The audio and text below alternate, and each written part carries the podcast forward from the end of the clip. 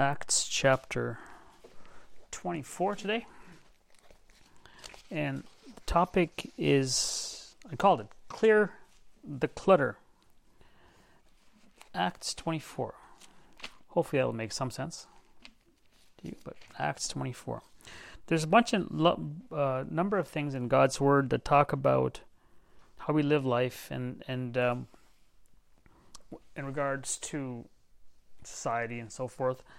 And uh, well, let's take a look at a couple of things to start off with. In Acts 24, uh, it's a great verse that I always think about. And uh, uh verse 24, chapter sorry, verse 10. Then Paul, after that the governor had beckoned unto him to speak, answered, For as much as I know that thou hast been of many years a judge unto this nation, I do the more cheerfully answer for myself, because that thou mayest understand that there are yet but twelve days since I went up to Jerusalem for to worship. And another find, found me in the temple disputing with any man, neither raising up the people, which is what they had accused him of, neither in the synagogue nor in the city. Neither can they prove the things whereof they now accuse me. But this I confess unto thee, that after the way which they call heresy, so worship I the God of my fathers, believing all things which are written in the law and in the prophets, and have hope toward God. They themselves also allow that there shall be a resurrection of the dead, both of the just and the unjust. And herein do I exercise myself to always have a conscience void of offense, offense toward God and man. He said, I exercise myself to always have a conscience void of offense toward God and toward men. It's the same phrase, phrasing that's used where it says, Give none offense to Jews, Gentiles, or Church of God. Paul said he lived his life that, that he would not have an offense towards God or man in his conscience. No offense. Uh, look at 1 Peter chapter 2. A little more information on there's a few, quite a few uh, sections in God's Word that talk about the same topic, but we'll just look at a couple of to start off with. First Peter chapter two. It kind of reminded me of uh, of Samuel, uh, if you'll remember um, when Samuel they asked uh, Samuel to have a king over Israel, and God, you know, he wasn't very happy about it. Uh, and when he when he was responding to them, he said he said to the people, "Have I ever offended anybody?" Have I ever defrauded anybody? Have I ever taken advantage of anybody? And they said, No, no, you haven't. And that was his approach to them. And to, to live a life where in your life you don't offend or, you know, uh, openly, knowingly cause anybody to stumble or take from people and all these things. Um, this reminded me of that. In 1 Peter chapter 2, verse um, 11. Dearly beloved, I beseech you as strangers and pilgrims I love that. I love that verse. Strangers and pilgrims. Makes you feel good a lot of times in life. Because it certainly doesn't feel like home sometimes. Abstain from fleshly lusts, which war against the soul. Having your conversation honest among the Gentiles. Having an honest conversation among the Gentiles or the nations. That whereas they speak against you as evildoers, they may by your good works, which they shall behold, glorify God in the day of visitation. Submit yourselves to every ordinance of man for the Lord's sake. Why do you do it? For the Lord's sake. Whether it be the, to the king as supreme, or unto governors as unto them that are sent by him for the punishment of evildoers, and for the praise of them that do well. For so is the will of God, that with well doing you may put to silence the ignorance of foolish men. See how God encourages believers to live honestly in front of all. Um, verse 16 is free, not using your liberty for a cloak of malicious. You know, you're free to do whatever you want. He says you just don't use that to be malicious, but as the servants of God, honor all men, honor all, love the brotherhood, fear God, honor the king. So to, to live, you know, a life without reproach in the eyes of the world is what God asks us to do. Uh, if you'll remember in the Old Testament, again, Remember the people in the nation went after Daniel. And they said, and they couldn't find anything to accuse Daniel of. They said, okay, we're going to have to find something that relates to his God to deal with this. Because they couldn't find anything. He, he lived honestly. Um, That's what he did, and this is where what God's word tells us to do, right? So that no one will have any evil thing to say to say of you. Uh, Romans puts it like living live as much as lie then you live peaceably, peaceably with all. Man, live peaceably. That is our external, if you will, view towards society and the things that we deal with on a day by day basis governments, kings, authorities, and all these things, and the way we live. And God tells us to live honestly without reproach. But there's an even higher level than this that I wanted to consider today. That's one, that's one level. There's an even higher level of living that even supersedes my mind these exhortations. And let's go to Matthew to look at that briefly. Matthew chapter 5. Matthew 5.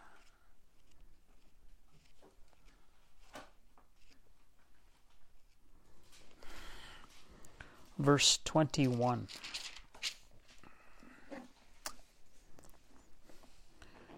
You have heard that it was said by them of old time that thou shalt not kill and whosoever shall kill shall be in danger of the judgment. But I say unto you, that whosoever is angry with his brother without a cause shall be in danger of the judgment. And whosoever shall say to his brother, Raca, shall be in danger of the council. But whosoever shall say, Thou fool, shall be in danger of hellfire. And there, if you notice, the the order is re- in, revert, in, sorry, inverted there because the worst punishment is for the least offense. The point that Jesus Christ was making that before you get to a point where you're in danger of hellfire, things start by saying something simple as thou fool. You just start thinking in your mind of little things, and then that leads leads to the point where you put yourself in a situation where you're in trouble. Therefore, verse 23, this is a great word. Therefore, if thou bring thy gift to the altar, and there rememberest that thy brother had aught against thee. So here he's talking about worship. He says, when you go to worship and you remember, and where, where, where do people remember things? Their mind, right? We're talking about the mind. This is what I wanted to get to clearing the clutter of our minds. Here he says, when you go to worship, and you go there and you go, you remember that thing that your brother has against you or you might have against him.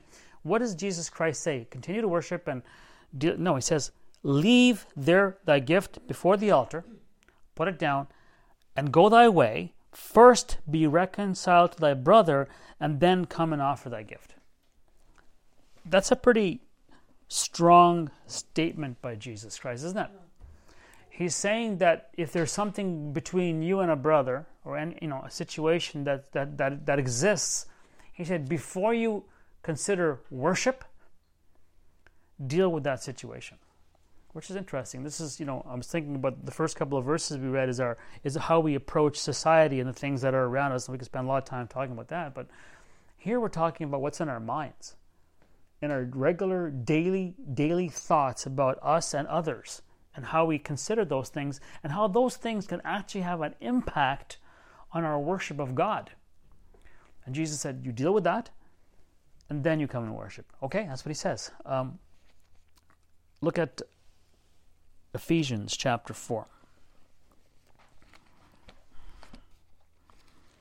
It's akin to where, you know, First John says, How can you love God who you've not seen if you don't love your brother whom you have seen?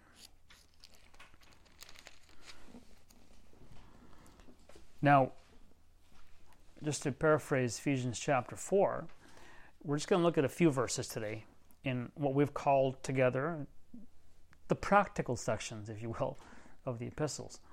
And one thing we've got to remember about practical sections of the epistles is that that doesn't mean there's no doctrine in them, right? That's not what it means. It means that there's generally, you know, a flow of what you do.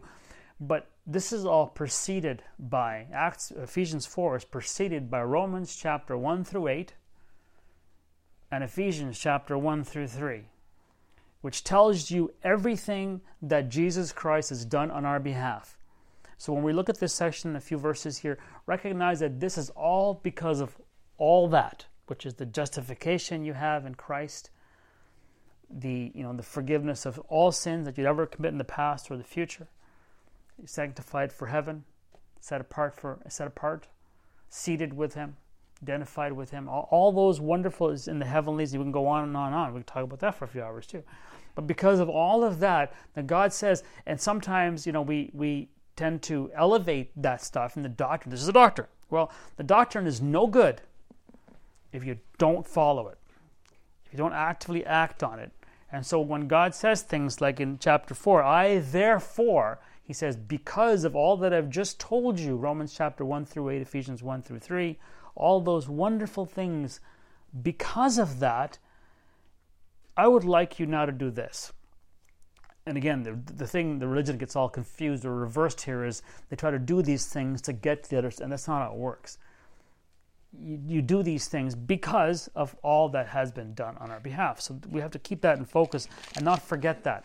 It's not just some effort to live in some certain way to get earn God's blessing or praise or love or anything like that. It's nothing to do with that. It's got everything to do with what He's done already. So, verse 1 I, therefore, the prisoner of the Lord, beseech you that you walk worthy of the vocation wherewith you are called, with all lowliness and meekness, with long suffering, forbearing one another in love. Now we're going to jump down to verse 22. That you put off concerning the former conversation the old man, which is corrupt according to the deceitful lusts. Does it mean that we could not put it on? Good, right? I mean, God's exhortation is because of all that I've done, this is how you should walk. And be renewed in the spirit of your mind, and that you put on the new man which after God is created in righteousness and true holiness. Wherefore, putting away lying, you know, um, you remember teaching years ago, we had heard about this section too, and I'll remind you again of that. Is Ephesians is written to the faithful in Christ, right? The the uh, we also often call it the pinnacle of revelation to the first century church, right? Because it's the height of the doctrine.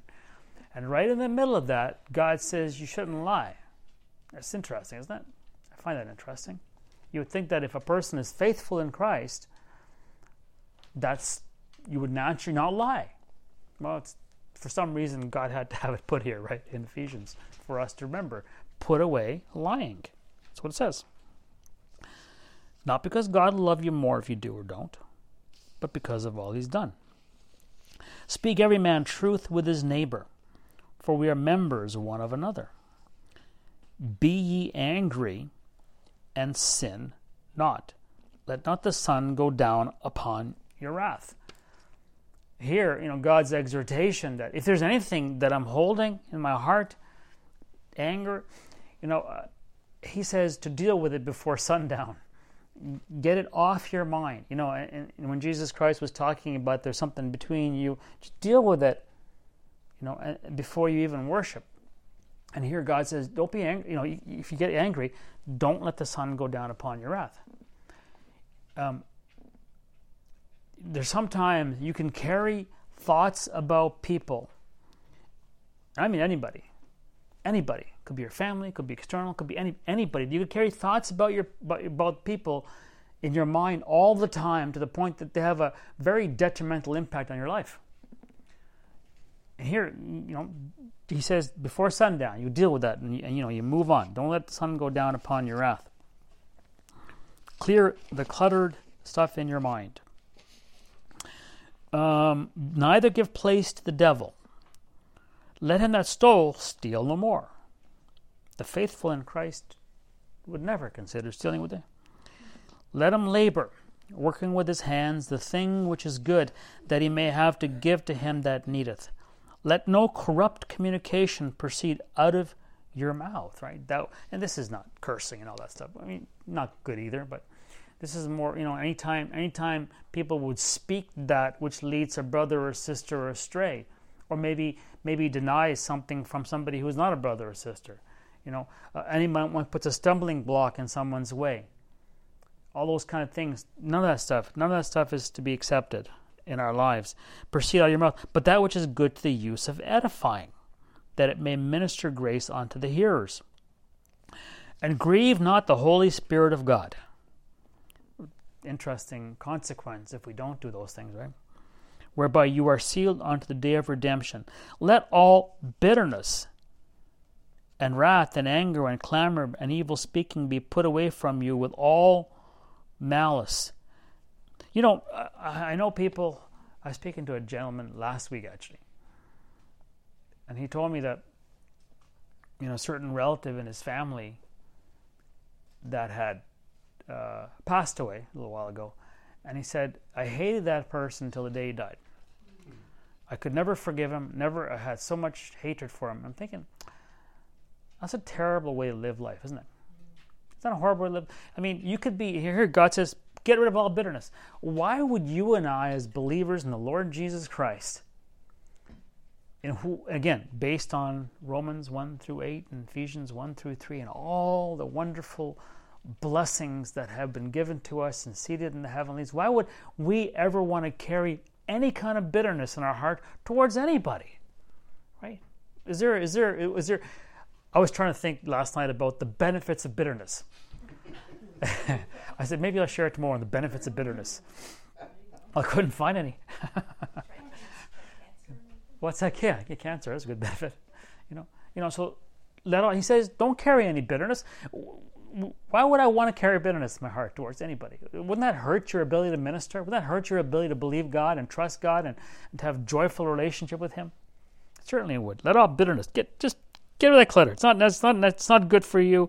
It can actually cause, like you just mentioned, it could can cause actual physical harm to our lives. The Bible, in fact, calls it a root of bitterness because it takes root in your heart. He even calls men, husbands, to not be bitter against their wives. In Ephesians, I'm sorry, Colossians too. In Pinnacle Revelation. So that would mean that there might be a temptation for husbands to be bitter against their wives. And God says, ah, don't do that. Not because if you don't do it, I won't love you anymore, but because of everything I've done for you. Don't even let that thought cross your mind it's clutter. It's, it, it, it fogs your mind and your ability to serve and honor and, and worship God. That's it's right here in the middle of Ephesians. That all bitterness and wrath and anger, you know, and all of it, and clamor and evil speaking, put away from you with all malice. He says, get rid of it all. It's not helpful. It's not a blessing. And be kind one to another tenderhearted, forgiving one another, even as God for Christ's sake hath forgiven you. And that is, you know, Jesus Christ's forgiveness and, and all that God has done through him is the greatest example of forgiveness we could ever have because he gave his life. He gave his life. There's a wonderful lesson in forgiveness in Luke chapter 17 that we should read at this point. Luke 17.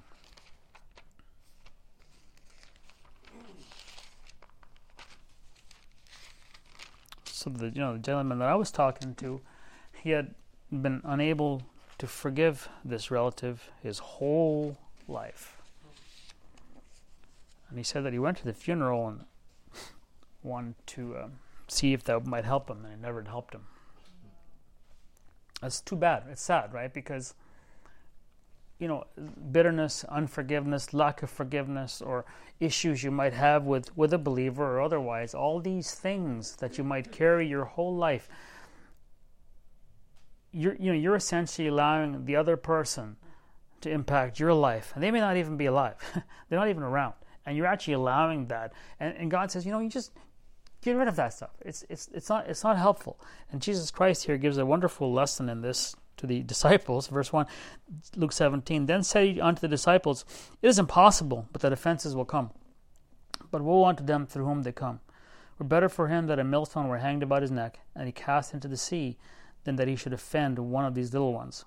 Take heed to yourselves. If thy brother trespass against thee, rebuke him, and if he repent, forgive him.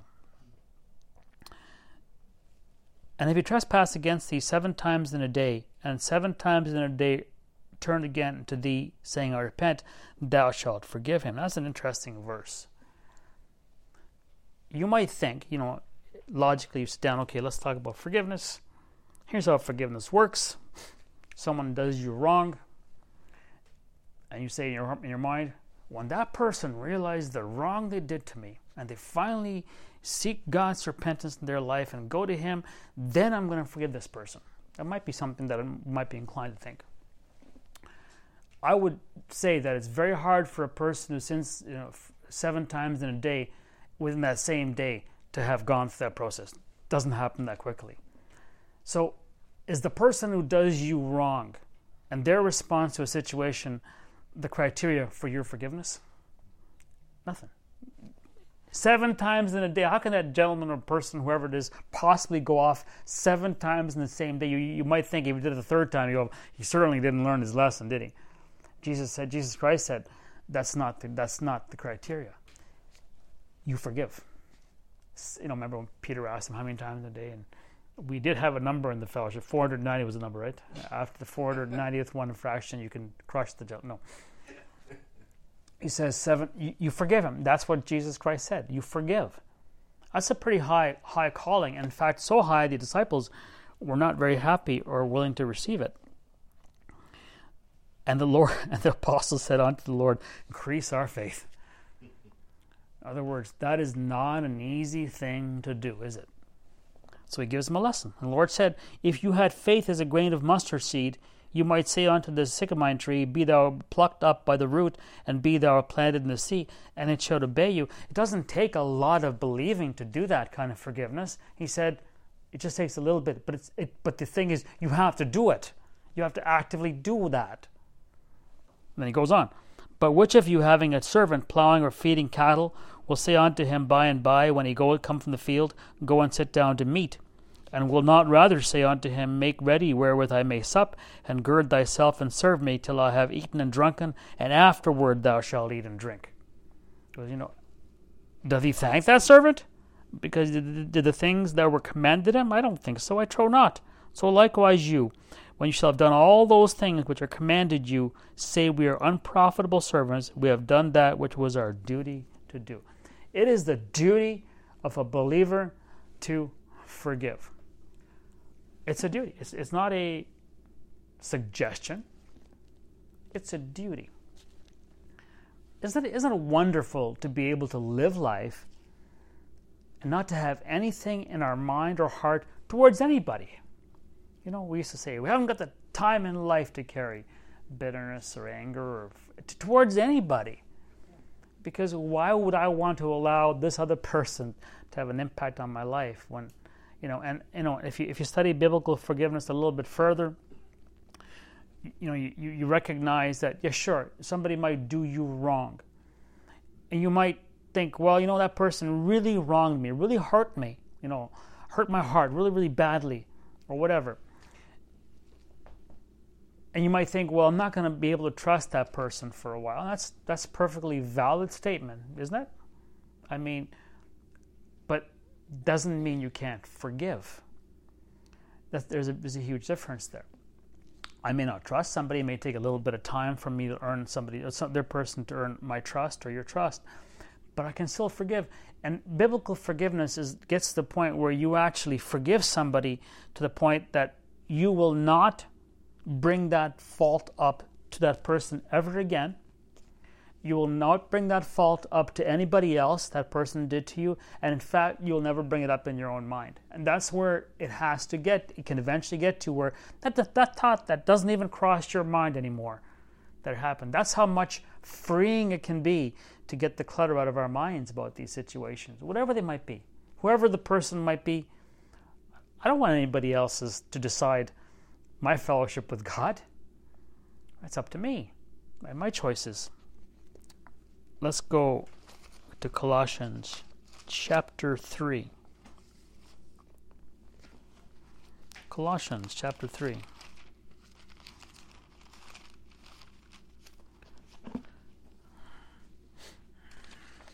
Verse 1.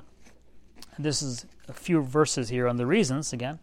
If you then, or sin should be risen with Christ, seek those things which are above, where Christ sitteth on the right hand of God. Set your affection on things which above, not on things on the earth, for you are dead, and your life is hid with Christ in God. When Christ, who is our life, shall appear, then shall you also appear with him in glory. And you know, uh, this was taught in fellowship a few weeks ago, and you can go back and listen to that wonderful teaching on this section. The blessings that uh, Jesus Christ has made available to us, you know, risen with Him, seated with Him, affection on the things above, and all the glory that's coming, and all this. And then He says in verse 4 5, Mortify, therefore, because you know this to be true in your life. You know you have a hope that is sure and steadfast. You know it's real. You know where we're going. And then he goes, Mortify, therefore. Because of that, again, notice again the therefore. It's there again, right? Mortify, therefore, your members which are upon the earth fornication, uncleanness, inordinate affection, evil concupiscence, and covetousness, which is idolatry for which things' sake the wrath of God cometh on the children of disobedience, in the which you also walked some time when you were lived in them. But now you also put off all these. Why? Because of that wonderful preamble about the Lord and His coming back and all that. Anger, wrath, malice, blasphemy, filthy communication out of our mouths. Lie not one to another, seeing that you have put off the old man with disease. Remember that old adage, you know, if you if you tell the truth, you don't have to remember, but if you lie, you got to remember.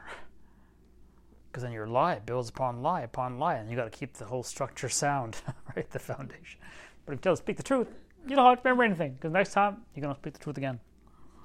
It's much lighter living, isn't it? Verse 10 And have put on the new man, which is renewed in knowledge after the image of him that created him.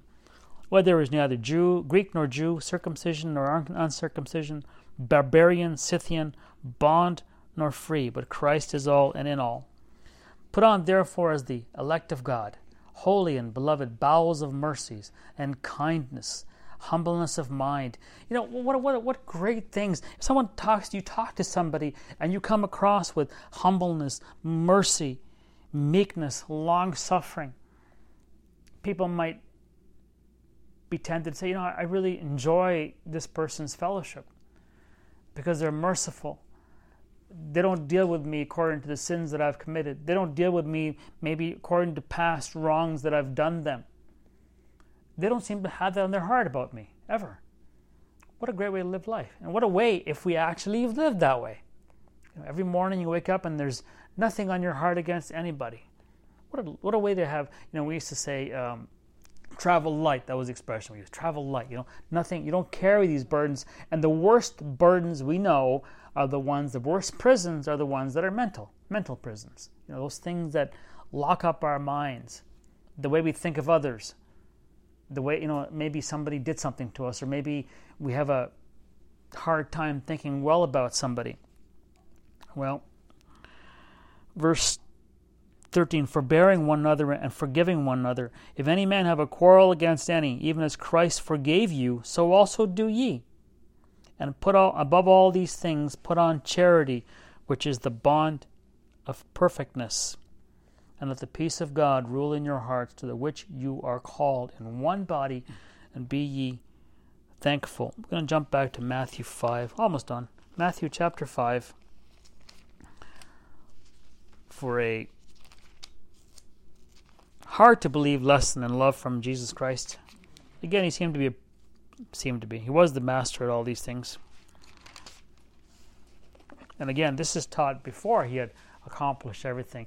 Before we had the blessings of Romans 1 through you know 8 and Ephesians 1 through 3 and Colossians, all those wonderful things, he was teaching this as he was teaching them about love. Matthew 5:43 You have heard that it had been said, thou shalt love thy neighbor and hate thine enemy. But I say unto you, Love your enemies. Come on. That's not possible. Love your enemies. Bless them that curse you. Do good to them that hate you. That's you know, it's hard to believe, imagine, isn't it? Like essentially it says, you know, don't throw rocks at the guy cut you off. When snowballs will be enough. No, just kidding. You know, pray for the pray for them that despitefully use you uh, and persecute you. Why? That you may be the children of your Father which is in heaven. For he maketh the, his sun to rise on the evil and on the good, and sendeth rain on the just and on the unjust. If you love them that which love you, what reward have you? Not even the publicans the same? And if you salute your brethren only, what do you more than others? Not even the publicans so? And people who don't believe in God or they tend generally to treat people well who treat them well. I mean generally.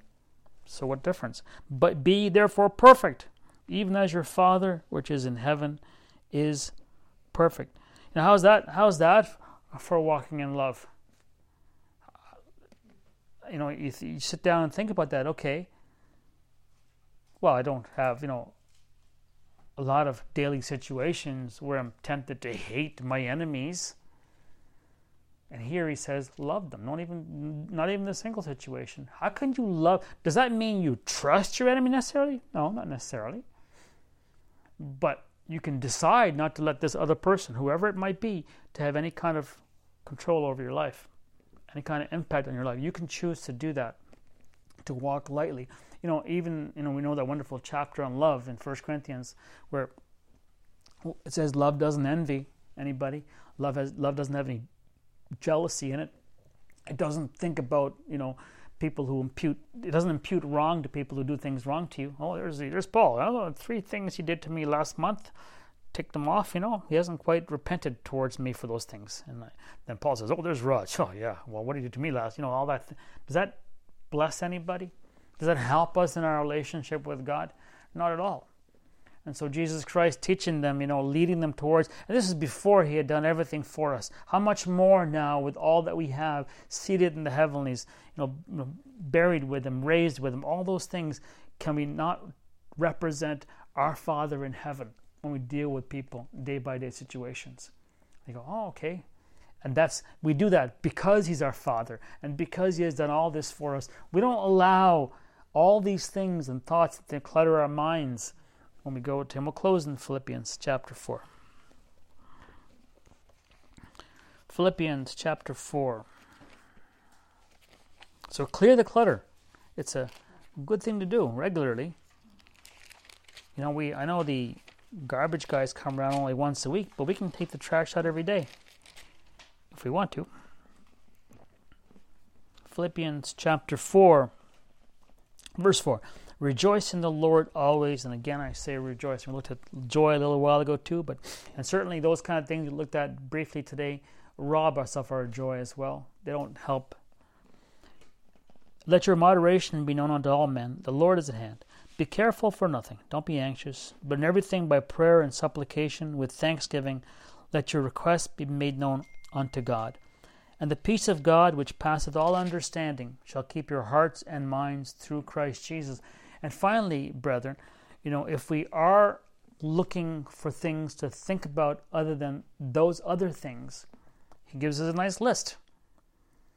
Whatsoever things are true, whatsoever things are honest, whatsoever things are just, whatsoever things are pure, whatsoever things are lovely, whatsoever things are of good report, if there be any virtue and any praise, think on these things, you know, compared to all the other things that we could have thought about.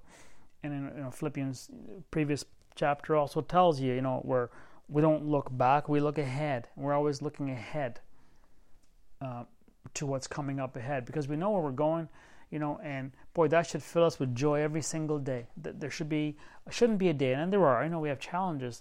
There shouldn't be a day that we allow the, you know, the, the clutter of society in our minds towards whatever is happening, living, you know, towards the world and all the society and government authorities and all that to the best of our ability, living without reproach, doing our best, but then even in a higher level, in our minds, not carrying anything, any bitterness, wrath, anger, blasphemy, lack of forgiveness, all those things which should just be put out with the trash, you know, cleared away because of all that we've been given by the work of Jesus Christ.